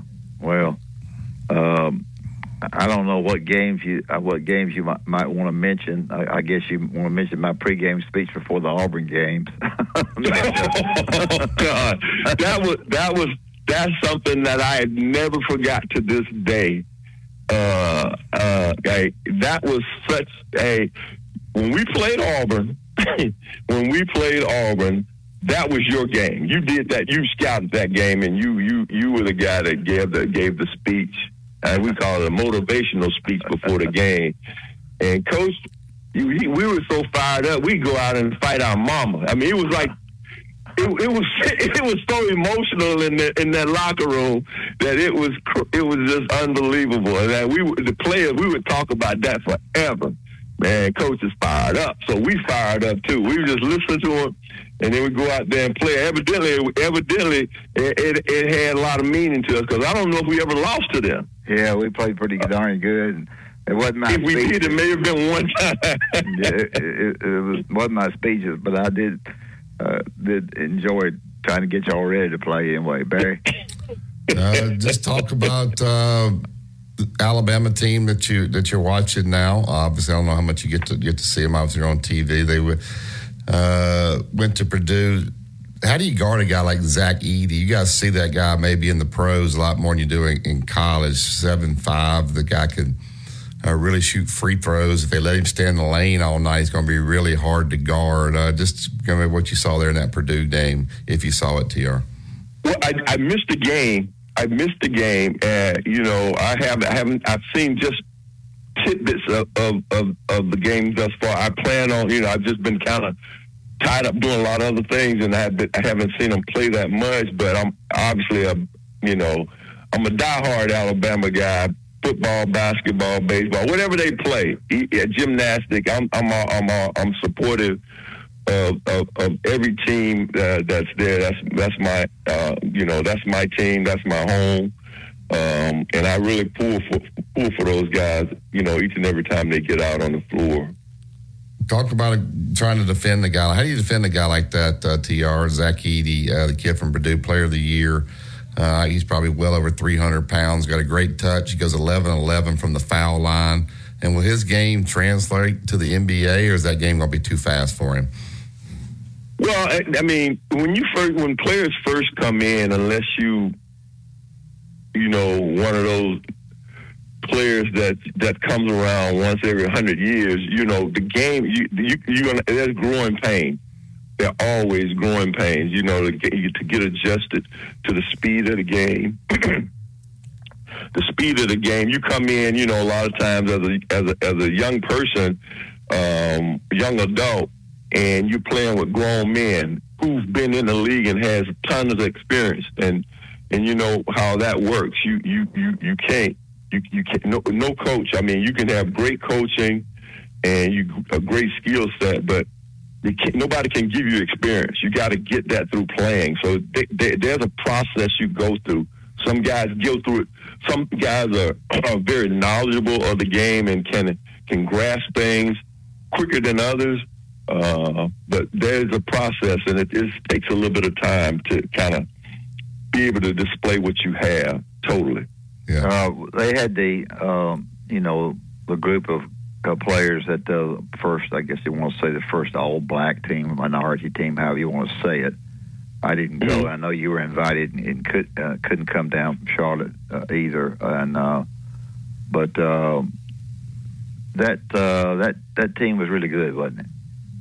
Yeah, I, I was I was a fifth member of that that particular team, and I hated. I was unable to make it. Yeah, uh, make it down. But I I knew I knew that three of my former teammates, uh, uh, uh, uh, Raymond Odom, uh, Leon Douglas, and, and Charles Booney Russell, was going was going to be was going to be there. Unfortunately, one of one of my uh, former members, uh, Charles Cleveland, has has passed away, yeah. he was not there, and uh, I wasn't there. But hey, that was a that was that was a that was a really good team. We we we we was um, we were really good, and and I think uh, I mean we won the uh, we well actually we tied for the SEC championship that year against Vanderbilt, and was uh, we won it was, uh, basically won the SEC championship and didn't even play in the tournament because back then that was only only 32 teams were allowed in the tournament, and uh, the conference champion, which Vanderbilt uh, represented the conference because of, our two losses, our losses was to them. Yeah, oh, yeah that, Both that's lost what, to them. Yeah, that's what bothers me so much about wanting everybody to get in the NCAA tournament. I don't like that idea. I think it takes away from the it takes away from the games during the year a little bit. You're playing, you know, try, try, trying to play to get in it. Uh, people don't realize that listening to our show that at one point in time, for a lot of these guys were some of them born, uh, that we were only allowed to play put 32 teams in the NCAA tournament. So that that's really yeah. 30, 32 teams. Yes. Yeah, that's tough. so the uh, regular season meant a ton. Yeah. Yeah. Uh, TR producer Justin, he's got a question for you about uh, Draymond Green. Go ahead, Justin. Yeah, hey TR. The, so Draymond Green last night is ejected uh, from the game against the Suns. Um, this is, I believe, his third time being ejected so far this season, which at this point is tied for most ejections in the regular season in league history. I think. I know you played in a different era, but what do you? What is your reaction to Draymond and how physical he plays? Of course, we know his experience winning championships with uh, Curry and Clay in, in Golden State, but it seems to just be a recurring issue comparing from when you played to now, what's your thoughts on on Draymond Green? Well, I mean, today is a different game, far different than when we when I played. I mean, we we, we were allowed. I mean, we were allowed to be much more physical, if you want to use that word, uh, than than the game is today. But you have to you have to play within the framework of the rules. That's just how it is. Everything evolves, no matter which game. Football, it, it has evolved, and and so uh, he's going to have to. He means a, a a well of a lot to his team, to their team success. You know, some people say he may have cost them a championship uh, when they lost that series against the, the Cleveland Cleveland Cavaliers way back when they came when Cleveland came back from three to one series when he got suspended for that game for kick, kicking LeBron. I mean, it's like you have you know Draymond is a very intelligent person, but he, you know he he has a certain way he likes to play, but he, he just a, it's it's a detriment to his team, in my opinion. Yeah. Do you in need, my opinion. do you need, like last night, he just slugged the guy. I mean, he acted like it was an accident, but it was. He just literally slugged him. Um, But do you need a guy like that that's kind of like a kind of an enforcer, kind of mixes things up, or is that is that a distract too much of a distraction, uh, Tr? Well, I mean, you you can have a guy who's who who you know who plays that role for his team. Yeah. But still, I mean, eh, you don't. I mean, every team got one, but you don't see every team guys getting getting what he did. Yeah. So you see what I'm saying? I mean, every other team that has a guy that that plays physical for that team, and so the quote unquote uh, enforcer for their team, but they're not getting suspended every whenever you know like this. So you have to. He, he just have to do some. He had to do some soul searching and make some changes. Hopefully he will because, like I said, he's he's a really good player and he means a lot. He means a lot to that team, and they, they need him. Yeah. They need him. Yeah, I, I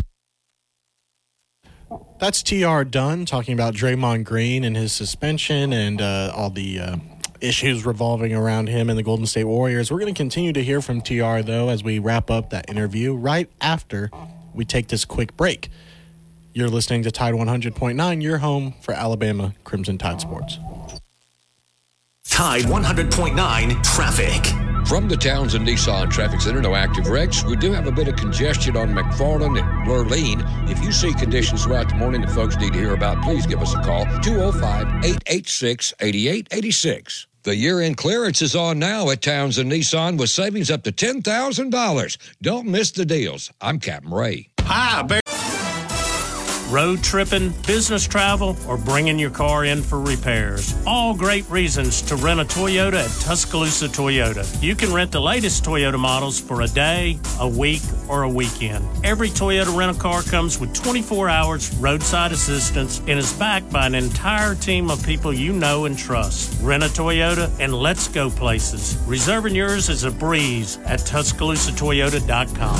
Alabama Crimson Tide lives right here. Down to the pylon. Touchdown, Alabama. On Tide 100.9.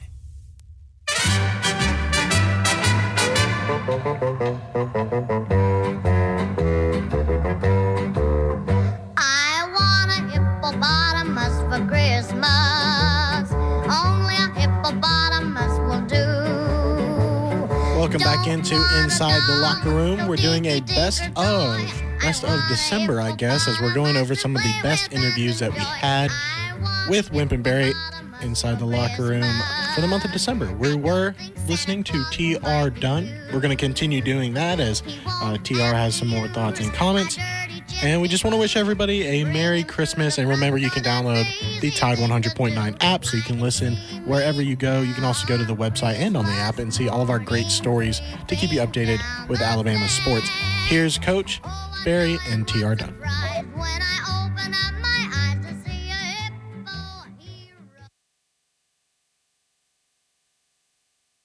He means a lot to that team, and they, they need him. Yeah. They need him. Yeah, I uh, show you how smart I am. I was at South Carolina when Steph Curry was coming out of high school. He weighed about 125 pounds. You watched him, and it was like, eh, I know Virginia Tech offered him a walk on. Ever seen a guy like that? Like that uh, that can shoot the ball like that, that moves without the ball like Steph Curry? Uh, Tr, how do you guard a guy like that? I, I, I grew. I, he grew up. I knew him when he was a kid. Yeah, I, I knew him from. He lived across the street from me for a while. When I coached his dad, I've been knowing that kid forever. Um, yeah, I mean, he he is he is just a, a baby face assassin. He he was so he, he looked so young, and but he played. He had he he, he was a, always been an intelligent player. And when you have guys who have a skill set, you know, and his skill set was shooting a basketball, and he got to be better as a ball handler um, because he, he, you know, he, he, he his, his coach put him in different roles when he was at Davidson. Coach McKillop, I believe his name was, but had had him in different roles, and he developed as a ball handler. Now he shoots the ball, and he handles the ball, and he has, uh, he, he, he's smart enough to know to know the game, understand the game, and those guys like that always can figure things out. And you know, the, the, his history. I mean, nobody expected him to be what he is now, because if he was, he wouldn't have been the fifth player taken in the seventh player taken in the draft, I believe, something like that. Yeah. but but you knew I mean, I got a story. I, at our um, when I was I was coaching with the Rockets when he when they were in the tournament, and you know every everybody has a uh, draft pool. Everybody does it. You know, when you have a not a draft pool, but a, a pool about the NCAA tournament where everything is going, right? Who, who, who, you know, you're picking your team and you're paying money. I won the pool in that year because I picked Steph. I picked Davidson all the way to the semifinals because of Steph. And and everybody was wondering how in the heck could I pick that team? And it was because I knew that kid. And I I didn't obviously didn't know he was gonna just kill the league the tournament like he did, but I figured he would give his team a chance and he did he almost beat Kansas that year. Yeah. Uh, but to get to the final, uh, but uh, he he he, he uh, his dad. I mean, he's a he's, he's a sort of like a spitting image of his dad. His dad was a great shooter as well. I coached, like I said, I coached his dad. His dad, his dad didn't handle the ball like him. Yeah, but his dad could certainly shoot it like that. Yeah, no doubt. Uh, t- tell us where you're. Uh, you're in Charlotte, right? Yes. You're in Charlotte. Uh, how about your family? Everybody's good. Everybody's good. We we're just uh, you know trying to, you know, everybody's getting ready like all always for Christmas holiday for, the- for the holidays. You know, I have my grandkids and I that comes over a lot, and I'm I'm, I'm with them, and you know, we're just enjoying it right now and, and getting ready for the holiday season. Well, I appreciate you being out. You know, recruiting was was never very easy, but I don't think it was any more fun than the years that I tried to spend and recruit with you because you know you were up front with me and and um, you know you did you didn't you didn't give out much information because you didn't talk much, but uh, but but uh, recruiting you was great, and I, I appreciate you. I, I appreciate you, Coach. I enjoyed. Uh, you know, you had an ace in the hole, though. My my mom was. was I, I worked hard. Always one. Yeah, she. That I, even though I made visits to other places, my mom was like, she wanted me. You know that. I, that's what my mom wanted. I me ain't to real smart, but I knew that. Yeah. Thank you, Tr. Thanks, Tr. I enjoyed it, guys. You take care. Thank you. Wow, what a great guy. Well, what a great person, great player. God, what a great person. Yeah, yeah. You just uh, and he was he was assistant here at Alabama, and everybody that's been around Tr, uh, worked with him, played with him. Uh, they all love the guy, and you That was TR Dunn here on our best of Inside the Locker Room. We're going to get to our next interview. I think we're going to jump to, let's do Bill Cameron from this past Wednesday. Uh, talked all things recruiting, as I I believe it was the first day. And uh, we'll we'll get to that, continue doing our best of. We have about half hour left in the show. We appreciate you listening. Uh, and Merry Christmas, everybody out there as well. Reminder you can still download the app, listen live, look at all of our stories. Here's Wimpy and Bill Cameron from Wednesday, December 20th.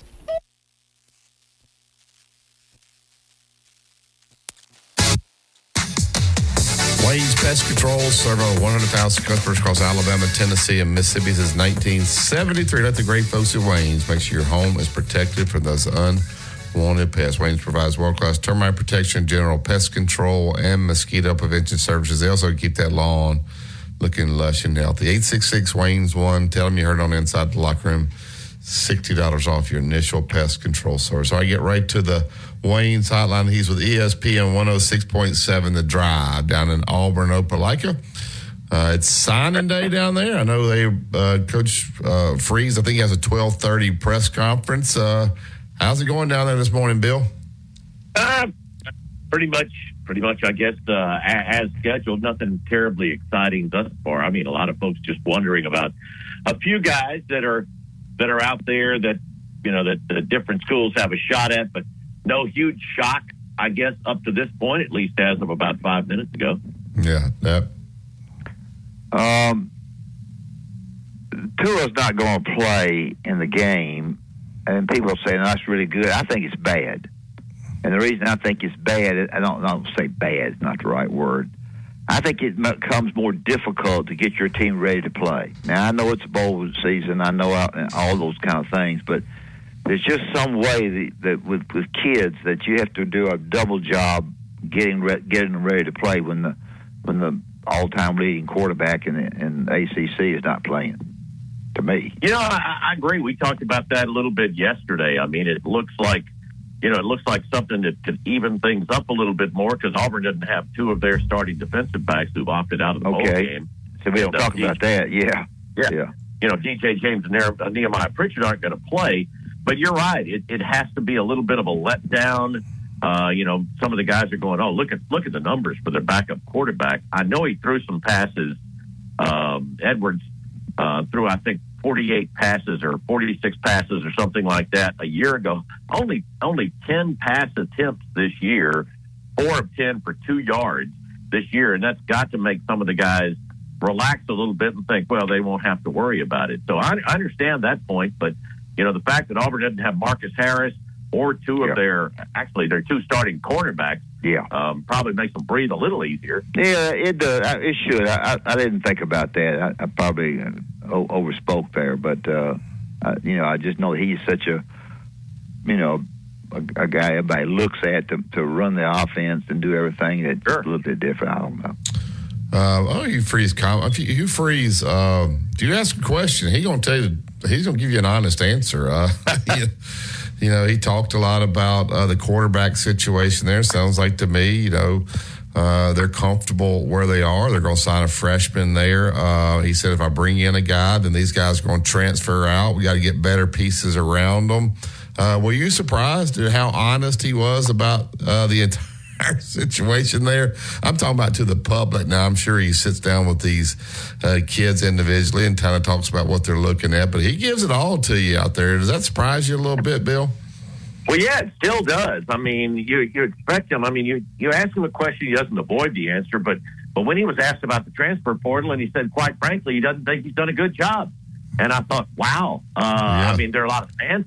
A lot of fans might be thinking that. but You don't usually hear a coach, but then when he went on and explained it, I, I understand where he's coming from. You know, he's a guy. There's no question.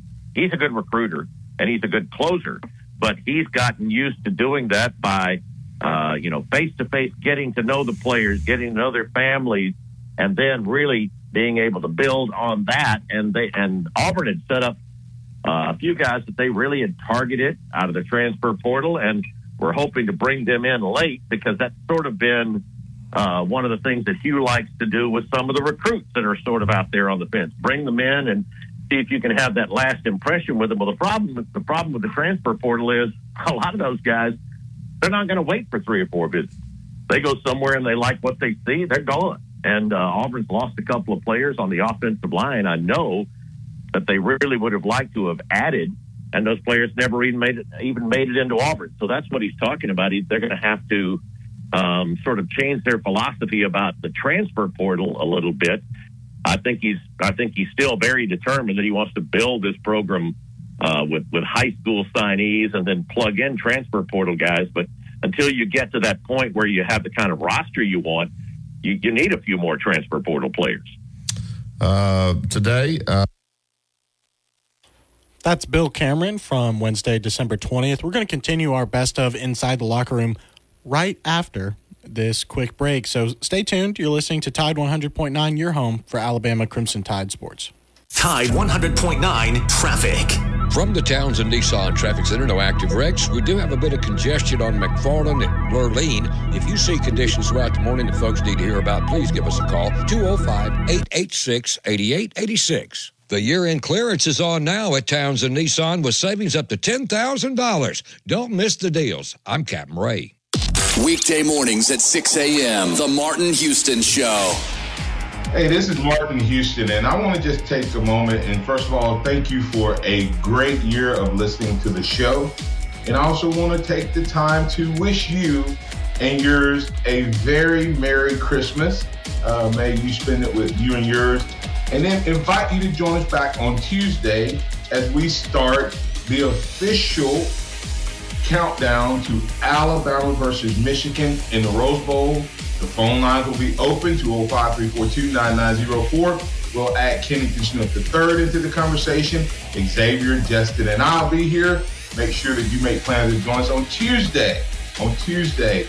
And once again, Merry Christmas from the Martin Houston Show and crew right here on Tide 100.9 and 1230 AM WTBC. Catch the Martin Houston Show from 6 to 7 weekday mornings on Tide 100.9.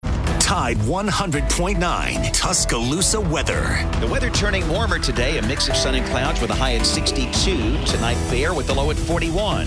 Tomorrow, partially sunny, the high 67. Sunday, increasingly cloudy. Rain arrives by Sunday night, the high at 68. I'm James Spann on the ABC 3340 Weather Center on Tide 100.9. It's 42 degrees in Tuscaloosa. Inside the locker room with Wimp and Barry on your home for Alabama sports. Tide 100.9 and streaming on the Tide 100.9 app.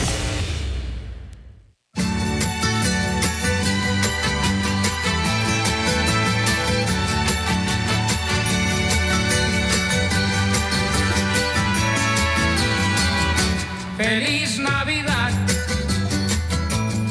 Back into Inside the Locker Room. This is Justin Jones. We're doing a best of Inside the Locker Room as Webb and Barry are out today. We've heard some great interviews from December that we've had so far this month. We were, before the break, listening to uh, Bill Cameron with uh, some information on recruiting down in Auburn and some of the other stuff going on around college football. Let's get back to that. Here's Bill Cameron and Coach Wimp Sanderson and Barry Sanderson.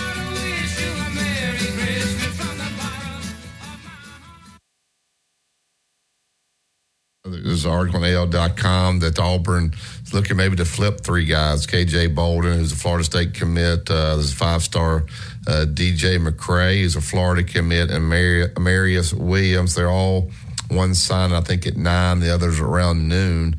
Uh, do you see uh, Auburn landing any one of these three guys today, Bill? Is it still still up in the air? I think Auburn's uh, the best shot for Auburn is Damaris Williams. I think I think they've had a pretty good shot there. Ohio State may be the biggest competition for Williams, who's a an outstanding defensive lineman from North Carolina. He's one of those guys that have been committed to Florida and then backed off um, Florida, uh, trying to trying to hang on to L.J. McCray, and and he's coming up in about uh, 30, 35 minutes. McCray is one that has been. Uh, I think he grew up with Florida State as his favorite school, and Auburn has really, really pushed for him.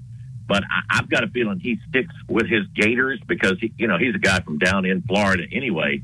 Williams, being from North Carolina, doesn't have those ties to the state of Florida, and Auburn, obviously with Marcus Harris leaving uh, and uh, Elijah uh, McAllister being out of uh, out of eligibility, Auburn has Auburn has playing time to offer there. I think they've got a really good shot at Williams.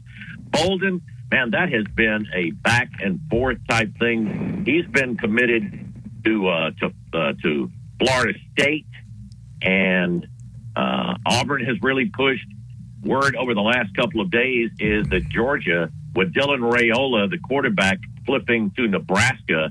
Uh, word is that, that Georgia's got a little extra NIL money, and they've really, really been pushing. Bolden's from Buford, Georgia, and uh, you know Georgia's really trying to keep him in. So that's going to be an interesting one. Uh, but I think out of those three guys, that the best shot Auburn has is for the uh, for the defensive lineman, Amaris Williams. Yeah, yep. Uh, basketball wise, uh, of course, good win against Southern Cal, who's a better name than our team. Uh, well, they're talented, Whip. They're just not a great team. No, he's they they're well. Tim Floyd, who used to be the coach there there, is a friend of mine. I, I won't get into that, but anyway, they're they're uh, they didn't play Auburn very well. I didn't think. And Of course, it's hard to play Auburn that kind of zone, in my opinion, and also the crowd, of course, affects you know affects so much, so many people that come in there. Uh, they went they they went beat beat one one again twenty points after that. Um, this Auburn basketball team, it, it seems to me like that it's good on all, in all areas and gotten better. Uh, I really think they you know, they're good defensively. They share the ball pretty good. Um, uh, I just and they shoot it, or you know, are shooting it good. Uh, you know, when people really contest them, they have a little bit more of a difficult time. Everybody does, but this is a team that's going to be, and and I'm not putting any pressure on not what I say doesn't mean anything, but I think it's a I think it's an NCAA team. Um, you know, it may be a ten seed for all I know, but I think it's an NCAA team if they keep everybody well. Well, they've got good guard play. I mean, that's that's something that has really stepped up. The numbers that they have, the the turnover, the the assist to turnover ratios, and then the the turnovers. We talked about it last week, and that that game where they only had two turnovers till the last second of the game. They're uh, uh, over the last over the last three games, their point guards uh, with Aden Holloway, the true freshman, and Tre Donaldson uh, are averaging double figure assists and about two turnovers a game. And uh, teams have tried to pressure them a little bit. They're they're really good. They really protect the ball well, and they've they've been pretty unselfish. They pass it, and they're getting some assists from you know from their uh, inside guys as well. Jaylin Williams is a, is a really good assist player. He's become a little bit he's uh, become a little more aggressive, and has had you know has had times when when teams start to you know uh, sag it in on Johni Broome or try to pressure a little bit more on the guards. Jaylin's been able to take over, so yeah, they they have a, a nice mix. Wimp. I mean, I don't know that they uh, they've got anybody that you go, man, that guy's an NBA player next year or anything like that. But it's a really nice mix of players who don't mind sharing the ball, and they all get into the uh, they all get into it defensively. So that's helped. Uh, what's uh, I guess Auburn plays tonight, correct? Uh, what's on the rest of their schedule here before for conference? No, they don't play tonight. No, they play Friday. That's right. Yeah, That's right, Friday. got, got out got Alabama State That's Friday right. night. That's right. And then not another ball game until Chattanooga, which is the night of the bowl game on the thirtieth. So they get a little bit of a break for uh, for Christmas after after this Friday. Well, um, is is the recruiting to the point in, in football that people stand to be? Uh, I don't know why I think this stand to be disappointed if they don't get everybody they want. Yeah. Oh yeah, that, that- that's definitely it. I mean, I was talking with some folks going, you know, the the the, the ones ready to go. Oh crap! When you don't Yeah. get a guy that's Yeah. been committed to Florida or Florida Yeah. State for months, uh, and you, you don't you don't flip somebody, you don't flip more players. It seems like a disappointment. They're going to have a top ten class. They, uh, you know, if they if they do get, you know, more than one of those guys or, or find another one, I mean, they're still uh, also uh, watching very closely a couple of offensive linemen out there. That uh, you know, Cohen Eccles, the former Texas A and M lineman. Uh, if, if they get a guy like that, they've got a chance to have a probably uh, top six or seven nationally class. Now, what's crazy? It's still going to be fourth or fifth in the SEC at best, but that's the kind of class that can that can at least be a big step. This is the year, actually. You know, I think the expectation was try to get around the top ten this year because they were still catching up. I, I, I really think that this staff has done uh, an amazing job in just a year to be able to build the relationships that they have, and and they're definitely they've they've been able to be working on the 25 and 26 classes. That's what you have to be doing. You Yeah. better you better have a big step forward for next year's class by the time that your class for this year is uh, you know in the books. One one other thing, and we've already mentioned it, I guess, but it's worth mentioning it for me again. Um, I guess we even talked about it. The the a little bit inferring that, uh, saying that you have the quarterback. The quarterback is there. Um, the, uh, uh, does that, does does that affect some people who thought maybe they might want to come there as quarterback? Uh, yeah, I know. That, I guess Robbie's leaving, but right. uh, is it? If I got Auburn on my mind a little bit, and I hear that publicly, does that not uh, make me pass Auburn by and not try to go there as a quarterback? You're talking about transfer guys or or Yeah, a transfer guy. A transfer guy. Yeah, yeah, I'm, I'm, I'm sure it would. I'm sure it would. Um, and, and and you know, I think we talked about it. Uh, Yeah, we did, I guess. Yeah. The week before. I mean, one of the things is they've got, you know, everybody has a certain amount of resources, and I really think that that Hugh Freeze is in the situation where each where he needs the talent around the quarterback and the the talent on the entire team to be better. I think before you go out and try to bring in that guy that you might feel would, would be the difference maker. Auburn's not the position right now of adding, if they added the best quarterback but weren't able to bring in extra receivers or linemen, then that quarterback probably be running for his life and looking for another place next year. You hope, you know, in, in the situation that Auburn's in right now, you hope that you bring in those players and then after a year that, you know, that Payton Thorne will be gone. And then if, if there is a quarterback that you feel, man, this guy could put us over the top, he would look at the roster and go, man, I like these young receivers. I like the the the, the offensive and defensive lines uh, that that'll be protecting me and and putting pressure on the other teams. That's when you go for that big quarterback, and I think that's I think that's the the thought process right now. Yeah, I, I hear what uh, Coach said there. Uh, how's the fan base taking that? Uh, they comfortable Payton Thorne?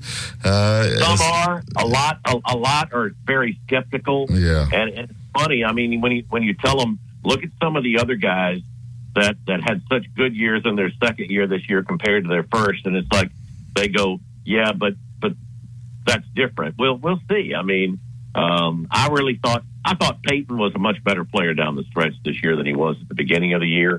Um, but but you're right. I mean, there's some some fans that feel like, well, if you don't get a great quarterback, then we're probably looking at a seven win season next year, and what good is that? It tells me he must be really uh, high on this backup Geriner uh, because you know you're one play away, uh, so you really want to have some depth in that quarterback room. Uh, is he is, is Geriner? What, what what have you seen out of him?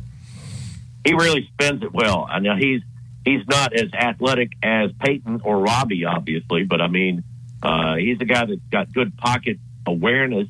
And people people now are thinking that Hugh has got to have. It's it's funny that uh, that that Auburn fans sort of got into this thing with with Gus. Maybe it was more so with Gus, but they feel like with Hugh, well, he's going to have to have that that quarterback that can run for seven or eight hundred yards, or he doesn't have a chance. No, you just need to be able to make the read, and if they're if they're giving and Blitzen and all his reindeers pulling on the reins. That was Bill Cameron on uh, Inside the Locker Room from Wednesday, December 20th. Thanks for listening for our best of. Uh, Wimp and Barry are, are out today, so I was filling in. This is Justin Jones. We are doing a best of Inside the Locker Room, going over some of the best interviews that we had this month. From some great stuff from uh, Richard Hendrix, T.R. Dunn, J.C. Shurburtt, and, and Bill Cameron. We're going to continue on, though, on Tide 100.9. The Gary Harris Show is coming up here. We're going to have some great guests with him, Adam Amin, Brett Pritchard. So look forward to that. We'll see all of y'all on Tuesday. Tuesday next week. Have a Merry Christmas and a Happy New Year. This is Tide 100.9, your home for Alabama Crimson Tide Sports.